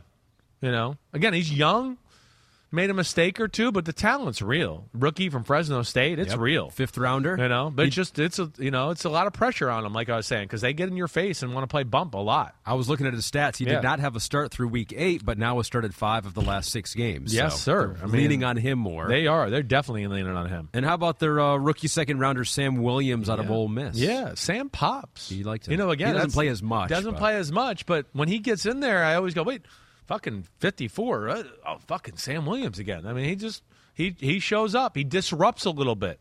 You know, and that's where I was like, even with the DeMarcus Lawrence, it just there's not enough of those plays. I don't care. You know me. I don't care about the sacks and the tackles. I want to see disruption. That's the number one thing for a defensive lineman, and that's where I feel like they're lacking. The Damone Clark, the rookie of LSU, the linebacker, right? He looked kind of he looks good. I think you have to rely on him a little bit if Vander Esch is hurt. Um, but yeah, that's that's the concern with Dallas a little is lack of size, having to rely on creativity and chaos to get it done, and then having to play aggressive in the back end because of that. And now you got rookie corners where, yeah, teams are going to test them. Oh, when we run a pick play, they're going to know how to pass this off or go over the top or go underneath or what. You know what I mean? Those are the things they're going to have to deal with. And they got a big completion late in the game on him with a little bit of a pick play up the left sideline because he wasn't sure to go over or under and he went under and then that was it. You know, and then the guys got the advantage and he was up the sideline. Christian Kirk, actually. So we're just focusing on playoff teams here, uh, but who knows? The Jaguars could be a playoff team. They're not out of it yet. They're not. Division's not very Definitely good. Maybe they're going to catch the Tennessee Titans. So a quick look at uh, Trevor Lawrence once again. He was pressured on 44% of his dropbacks. That was the second highest in the NFL last week. Two. Zach Wilson's 48% of his dropbacks, pressured almost half of the time by the Detroit Lions. My Detroit Lions. Well done, guys. A couple plays that we have the all 22 for that you wanted to highlight here. Yeah. Uh, Zay Jones won the 59 yard touchdown, uh, got by uh, Kelvin Joseph on, on this one. Yeah. It, well, one, I think the the big thing is is just like here. There's two things to talk about. One, I think it just shows you how Jacksonville can be explosive, and when he's playing like this, I mean, his his, arm is you know electric. He's got a laser. He's athletic, and you know he's getting more confident. Everything there to where they're starting to be like they can strike, like and and so you got to always be scared of that. And here with this instance here, a guy who I really like in Kelvin Joseph, and I think he's got talent, a second year guy at Kentucky, it's 27 to 10. Let them throw the 10 yard out route. Who gives a shit? The number one thing about this moment right here is time on the clock, not the 10 yard completion. That's where I feel like coaches got to say that to their players every now and then. The yards don't matter, guys. We want the clock to keep ticking. That's the most important thing. And this was the jump off spot for the comeback. You know, again, this is why I think we're seeing more comebacks than ever before and 17 point leads are a race like this. Because, like, there's no, sometimes it's just, we're going to be aggressive on defense. It's like it's got into the analytics of offense where it's aggressive, aggressive. It's the defense is the same thing now, too. Let's just be aggressive. No one's going to get mad at us if we blitz and give it. We were trying to be aggressive, and then no one answers a, a question, and I or asks asks a follow up question and go, well, yeah, but that's stupid. He's got a big right arm, and that guy's one on one on an island with him. So why aggressive? But yeah, to this point, defense is risky a little bit, but more on Kelvin Joseph and just play deep and let him throw the ball underneath. Gets beat in the double move, and then Lawrence throws a laser on the run touchdown. And one more guy that popped for you was Evan Engram. Of course, two weeks ago had that huge game eliminated my fantasy football team from the postseason. Good. Fuck your team. I was team, like, oh man, it would suck to be playing against Evan Engram, and I was like, oh, I am. That that's terrible. Um, drag Jayron Kearse out of bounds late in this game. Crucial play. Cru- Man, game's probably over. I mean, first off, look at where he's being tackled on the top of the screen, Ahmed, because this is probably the first time you're seeing this too, right? Inside the numbers. He's like three yards inside the numbers, right? He caught the ball three yards inside the numbers and then dragged Jayron Kearse 12, 14 yards to the sideline. At least. I mean, at least, exactly. So that was like a huge moment in the football game. The guy, again, here's the perfect example of sometimes a change of scenery and the fan base having a perception and it just taking over because he dropped some balls in some big moments, which he did. I get that. And it just, nothing, there could never seem to be a positive spin for the poor guy. He's gone here you know, and he's found a second life, and he's he's one of the more talented pass catching tight ends in football. That guy Oliver asks you something that you, you've kind of touched on already, but maybe there's something more to add here. Is Doug Pederson a Seattle scheme beater, or has the Cowboys defense taken a step back? No, I think it's uh, well, Doug and them. They're they are they're not afraid to be aggressive and take some sh- chances and some shots.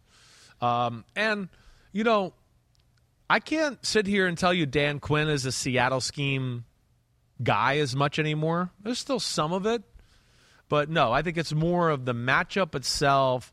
And yes, Dallas, like we've talked about, size, playing aggressive man to man all the time because they're maybe worried about that run defense and all of that. That that that's their problem. Um, but they're still a really damn good defense, and they're still dangerous as hell too.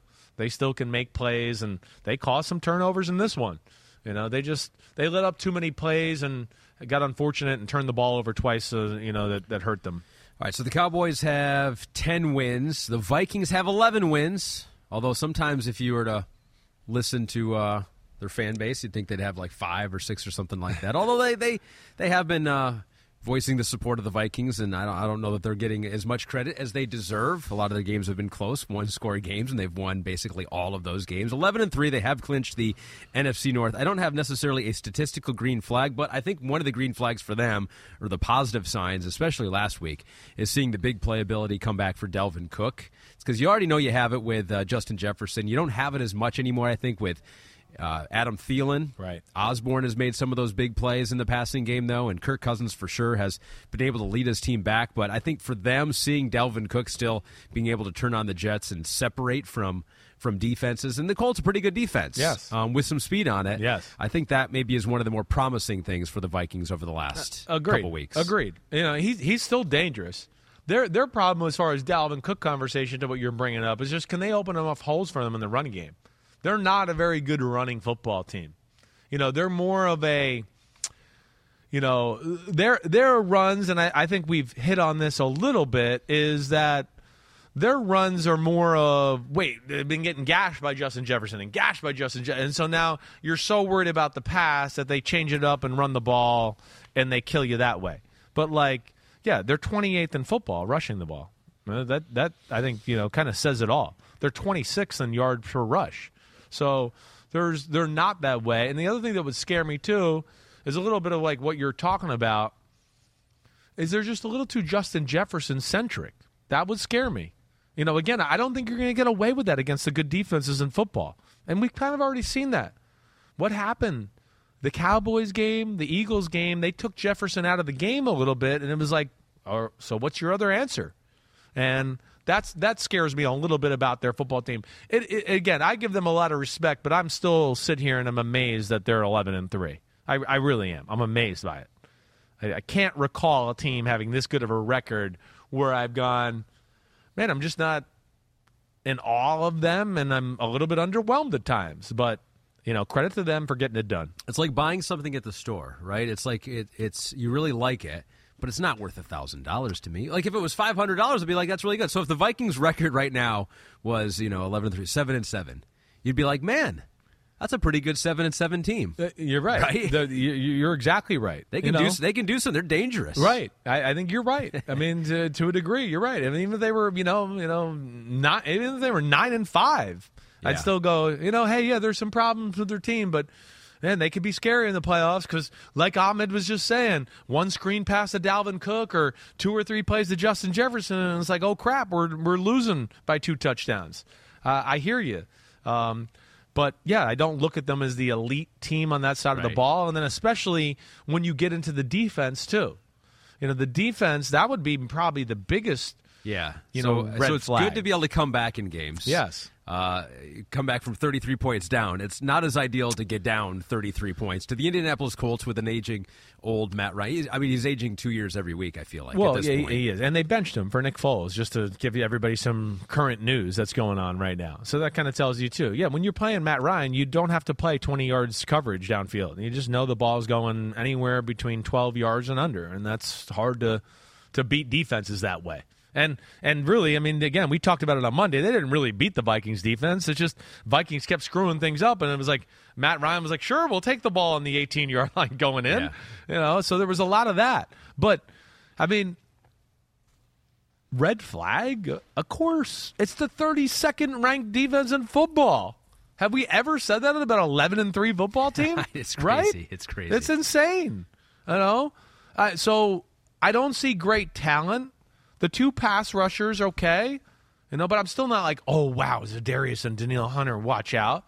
The secondary is nothing special. And then I think when you add on top of that, they're too conservative on defense. It's just too easy. Like we've said, it's just the disguises aren't great. You know, the coverages are are too bland, and it's like teams literally play them and go, "Wait, they're playing pass coverage, but we don't even care because they're not good at it, and we're going to keep passing it." That's what's crazy. You watch games and you go, they're literally begging teams to run the ball, and teams are like, "Nah, we'll throw it." You still won't stop it. It doesn't matter. And it's not like they're like special in run defense either. So uh, that is the red flag, and they are an enigma of the 2022 season. Having said that about their defense, though, can the New York Giants score some points against them? So this week, the Vikings are four point favorites over the Giants. I feel like this game could go one of two ways. I feel like it could be either a close Giants victory or a Vikings blowout. I'm with you. That's funny you're saying that. I mean, we didn't even talk about We this did not. before, but I, I, I hear you. You know, because you go, you go the Vikings. Well, they might be able to run on this team, and then the Giants like to play man to man, and we know who the fuck can't be covered man to man, and that's number 18 Jefferson. So all that sets up to like, ooh, this could be a week of this offense goes off a little bit. Right, and I don't know, but you know, will the Giants have a game plan? And then we, you know, like you're saying, Vikings defense is not good. This is where they're running the ball. You know, Daniel Jones design run, keeping it off the edge, bootleg for five yards into the flat of the crosser. Like it might work against this defense consistently. You know, so I I, I hear you. It's an interesting matchup. It really is. The only way I could be wrong there is if the Vikings win a close one. Yes. So I hope that doesn't happen at Right. this point now. Right. Or I guess the Giant, yeah, Pete goes, or the Giants blow them out. Yeah, Which, I guess, who, kn- who knows? You never The know. crazy You know what? It has been crazy, as I like to say. Across America, BP supports more than 275,000 jobs to keep energy flowing. Jobs like updating turbines at one of our Indiana wind farms and producing more oil and gas with fewer operational emissions in the Gulf of Mexico. It's and, not or. See what doing both means for energy nationwide at bp.com slash investing in America. At Bet365, we don't do ordinary. We believe that every sport should be epic. Every basket, every game, every point, every play. From the moments that are legendary to the ones that fly under the radar. Whether it's a three-pointer at the buzzer to tie the game or a player that goes two for two at the foul line. Whatever the sport, whatever the moment. It's never ordinary at Bet365. 21 plus only. Must be present in Virginia. If you or someone you know has a gambling problem and wants help, call 1-800-GAMBLER. Terms and conditions apply. Uh, the last team that we're going to talk about here, uh, is the 49ers. They have clinched the NFC West. They did it on Thursday night on Amazon with Al Michaels and Kirk Herbstreit. Uh, they are 10 and 4 right now. I think I do have a statistical green flag on them. Oh, I do. Um, I, I think I have a couple here. Um, so their offense Time of possession, average time of possession is 32 minutes 11 seconds. That is the second best in the NFL. Mm. So they they hold the ball very well, which is great for their defense, which is already so good. right. Less time on the field. Right. It's like you often talk about teams fitting everything together and one thing helps the other and helps the other. I think the 49ers are a good example of no that. No question. They also have the seventh best uh, interception rate on offense. So they they they don't throw the ball away to the other team, and they also don't give up a whole lot of sacks. Seventh best in sack rate in the NFL. So it's like they limit the negative plays on offense. They hold the ball, and then their defense is on the field less time. I feel like that all works together. It makes right. the San Francisco 49ers super dangerous. Right, super dangerous, super ready for a playoff football team that way. Like there's no like you know, a little bit like the Eagles, I sit here with the 49ers and go, there's no like glaring weakness, right? It's it's not like, oh, I look at this and go, man, this is a real concern. Uh, uh, and you, you explained it right, and, and really, uh, what I want to say is their, their running game's only getting better. That's yeah. what's scary is we're seeing them like, hey, we're not even going to be fancy Shanahan here. We're just going to run it up the middle and gash you. So that's where they are scary. To your point, I think there's two things that pop to me. All right, first off, offensively, and this is again, we just kind of had this conversation a few minutes ago. Red zone percentage, red zone touchdowns, goal to go percentages. Yep. Right again, if Fields condensed, he can cheat the safety into it. He's playing pass defense, but he can be downhill and stop the run game in a hurry, right? All right. Their drop back pass game is not one that just necessarily lights the world on fire, nor do they have the quarterback who throws laser back shoulders, even when, you know, like we were talking about with Dak Prescott or Josh Allen, who, hey, they're, they're covered. It doesn't matter. Uh, oh, it didn't matter. It's a great throw. They don't have that. Not saying Brock Purdy can't be that, but that's something that that's not part of them. So that's one thing that I would say. You know, again, you're going to be playing good defenses late in the playoffs, Super Bowl. They're going to be good in goal to go percentage and red zone defense usually. Right. Right. So that's that's something. And then one other thing I'll say on defense is just that they need somebody else to emerge in the pass rush department. It's it's it's too Nick Bosa centric. Somebody else on the D line. You know, Armstead I don't think is 100% yet. He's playing but not 100%. They need some other guys to start winning one-on-one matchups. You know, they're creative and they help other guys out with, you know, a linebacker standing between the t- defensive tackle and the defense end, and it messes up. But again, if they're playing, they can't do all this stuff if they're going to be playing Jalen Hurts and the Eagles in the NFC Championship game, or the Cowboys, or Josh Allen and Mahomes in the Super Bowl. They need Kinlaw to get back. They need Armstead to start playing to his capabilities. You know, Ebukam's good on the edge, and they got other guys that are good, but Bosa's the guy that usually makes the play. But when he's playing Orlando Brown and the Chiefs in the Super Bowl, uh, you're he that might not happen. That's an awesome left tackle, right? That's what I'm trying to say. So somebody else has got to start winning the matchups. It's it's nitpicky, but we're talking about a team that you know, before the season, uh, we said them and the Eagles had probably the two of the three best rosters in football. So there's not a lot of issues there with their football team. Little did we know that that good roster went all the way down to the third string quarterback, right? Purdy, who we was, forgot that. We didn't evaluate that part. Who was good again playing with what? He doesn't have broken rib. What does he have? He He's got the oblique strain. Oblique strain. Right. right. And I think he is. He looked good. He's doing a good job, man. He really is. Uh, they played Seattle in this one, who is outside the playoff picture right now at seven and seven, I believe. Um, I did look up a uh, couple stats on them. Cool.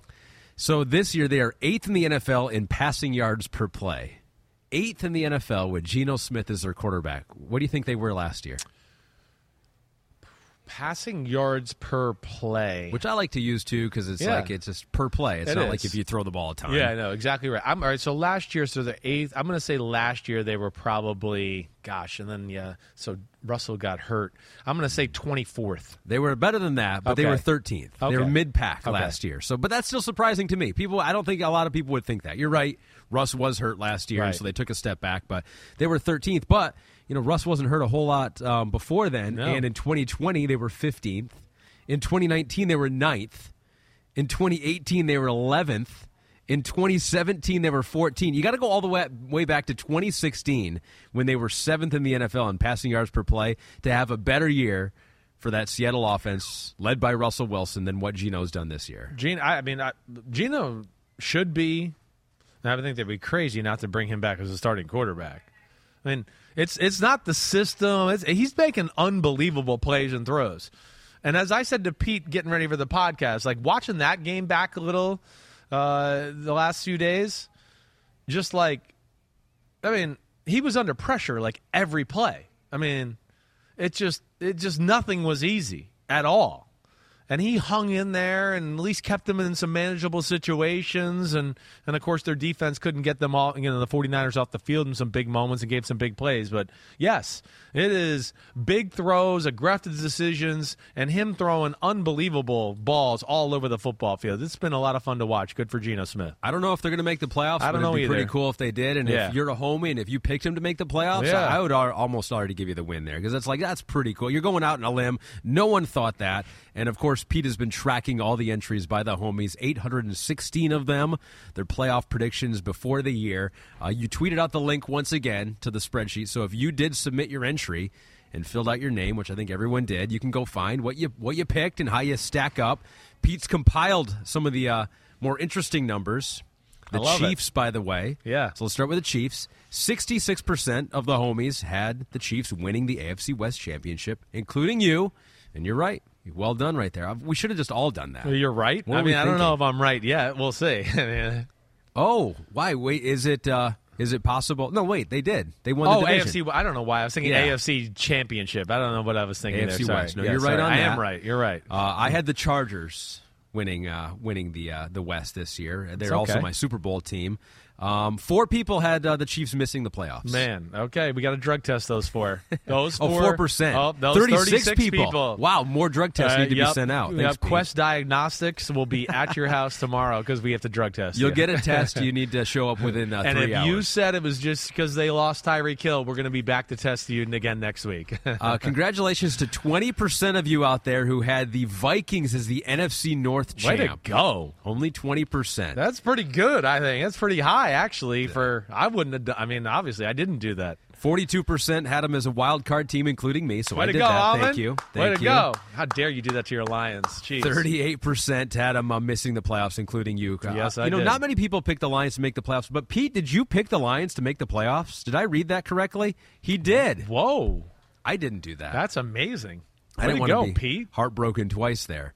Uh, 49ers, 35% had him winning the NFC West title, which they have done, including you, Chris. Thank you had you. him beating the Super Bowl champs, the defending Super Bowl champs in the Rams. 52% had him as a wild card team. We got 13%, including myself, had him missing the playoffs entirely. That's okay. You weren't sure about the quarterback. That's what I wasn't The sure. I was quarterback like- thing was a real big thing for you before the It year. It was. I was like, is You he thought going was to ruin the back? team, I did. I thought Yeah. that was a possibility. Yes. uh, but he was he was not there at, by the end of the year.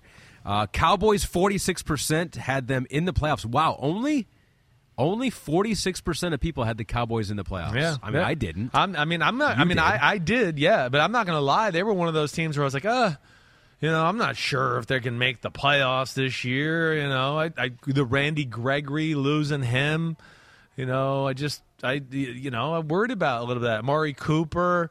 You know, him being gone, I just I wasn't quite sure where it was going to go. I had some questions about the offense, so uh, you know, I, I definitely flip flopped a little myself on that one. I'm not going to sit here and tell you I was the oracle all the way through. You're not that. alone. Half the people did not have the Cowboys uh, in the playoffs. However, we were all wrong basically on the Rams, the defending Super Bowl champions. 98% of all of us had the Rams in the playoffs. Only 19 smart people Wow. picked the Rams to miss. That's amazing. Way to go. postseason.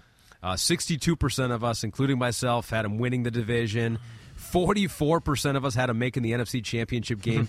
20% of us had them in the Super Bowl. Wow. And 3% had them winning it all. Damn. So, I just had them as a wild card team. I know that. I had them making the playoffs. So again, hey, listen, I I definitely did not see that that type of fall off. Pete notes that we will post all of these Great. via your Twitter, uh, the la- latest uh, stats, and so you can check out Chris's Twitter for that. But since the Rams have been eliminated now, thanks Yeah. to their Monday night Oh, loss in You're Green putting to Bay. bed the it's time to Super Bowl champs. time to put them to bed. I did not. Wow. I did not think we'd have to do this. Gosh, but you didn't do it in December. They did it to themselves. They did it to themselves. You're right.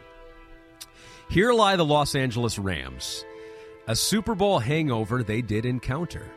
This year, Matthew Stafford did flounder. He gave you a title, which is truly quite vital. Now hand us your precious first rounder. Yes, we got it. Oh, that's a bias to The Requiem there. was He worth loving it. that. I mean, that really did work out. Maybe best case scenario for the Lions because we a lot of us did want to see Matthew Stafford have Sure. success, and he goes over there and wins a Super Bowl. Right. Awesome. Uh, we used that worst first round pick that we could possibly have last year to trade up and get Jameson Williams. It, it worked out. It worked out great. Uh, and then this year we're probably going to have a top five pick, maybe top three. Who knows? It's amazing. I mean, it really is. It's crazy that you know you guys, as good as you are, you know, the Eagles. I mean, I think the Eagles are going to have a top ten pick right now too. Uh, yeah, Seattle. I mean, yeah, Seattle too. Holy crap! So Right. it, it is. That's it's that's why the NFL is awesome. It really is. Uh, I'm glad we got to play some music right there, That was a good job. and we get to end the pod with more music because we have to give out two big time awards. That's right, baby. Woo. It is that We time. big butts, and we cannot lie. The big butt of the week. Oh, Time to give some love to these big guys. some It- tushes. There's a couple sacks, forced fumble. He's a butting superstar. Give it to him, Ahmed. One butt cheek. And this is why you're the big butt expert of the world right now. So I, I can't believe this first one. Have you told your wife that you're a big butt expert? No, I, I, I Oh, haven't so told her that. Lying to your wife, hiding, hiding your deep dark secrets. Yeah, I'm not lying. I'm just not uh, You're just revealing, not revealing right. everything about Right. myself. Yes. Um, defensive tackle, big butt of the week. Uh, interior defensive lineman. You know, you could make the argument that he sometimes is an edge guy, but we're going to give it to him on the interior here. J.J. Watt. Yeah. Mm-hmm. For the Cardinals. First time we've given him the award. Good. How is it taking this long?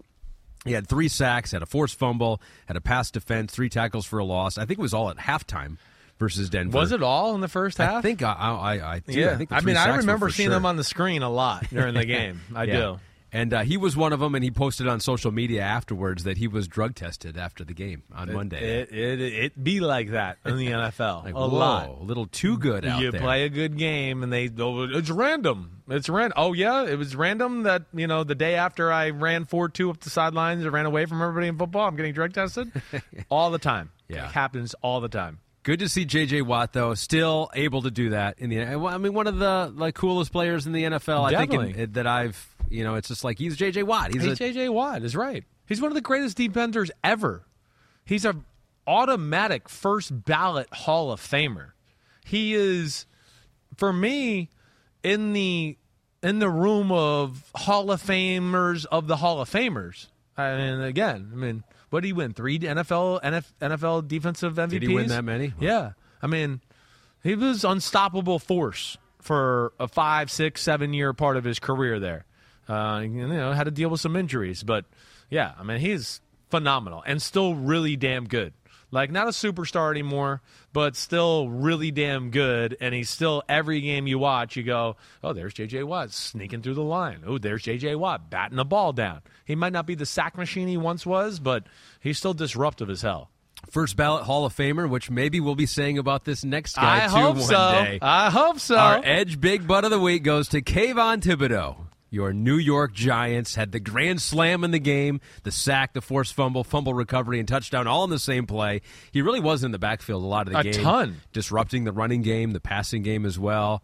Uh, and I looked at all the rookies out there. He's top three in quarterback hits, pressures, and hurries. So he's kind of racking up some of those stats as the Yeah. year as the year goes on here. He and is. he was a guest on the Peacock Show afterwards. We talked about this a little bit on Monday, but we didn't get to hear from Yeah. from Kayvon Now or, or got it. Rod and, and Jack out there. So this is what the discussion was uh, with you after uh, their Giants' big win with Kayvon Thibodeaux on set.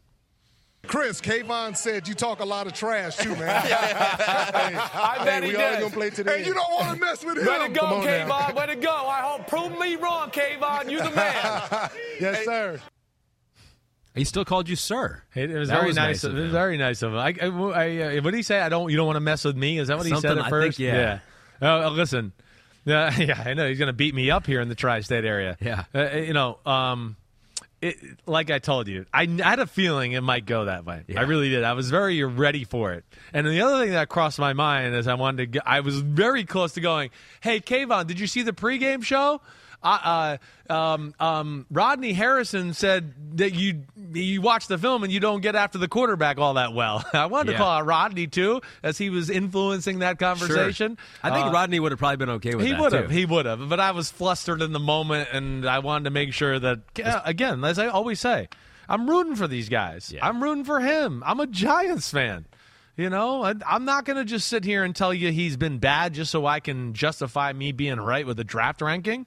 He, you know, like it's that was an awesome performance. Deserved it. I don't. I don't. I mean, he might have been. He was defender of the week, right? And he won NFC Defensive Player of the Week. He I did. think.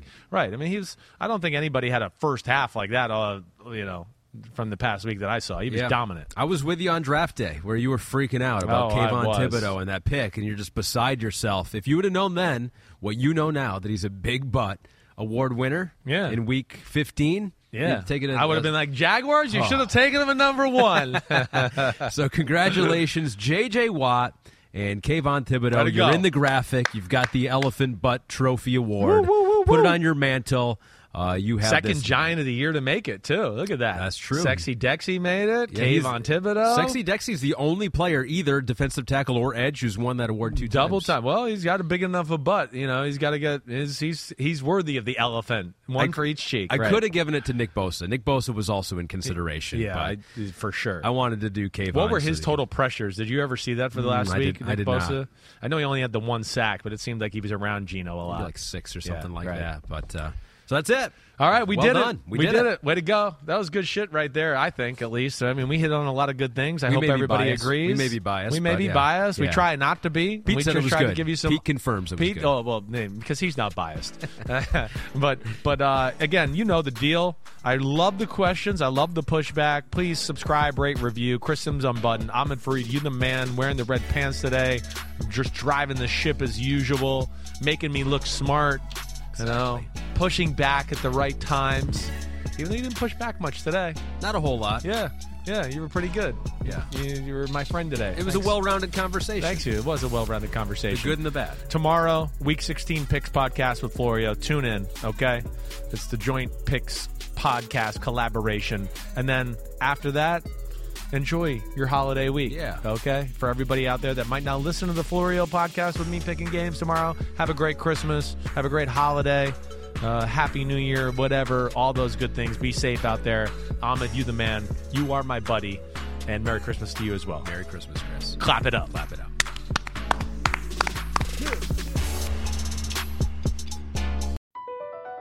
BP added more than $70 billion to the U.S. economy in 2022. Investments like acquiring America's largest biogas producer, Archaea Energy, and starting up new infrastructure in the Gulf of Mexico. It's and, not or. See what doing both means for energy nationwide at bp.com slash investing in America. At Bet365, we don't do ordinary. We believe that every sport should be epic. Every basket, every game, every point, every play. From the moments that are legendary to the ones that fly under the radar. Whether it's a three-pointer at the buzzer to tie the game or a player that goes two for two at the foul line. Whatever the sport, whatever the moment. It's never ordinary at Bet365. 21 plus only. Must be present in Virginia. If you or someone you know has a gambling problem and wants help, call 1-800-GAMBLER. Terms and conditions apply.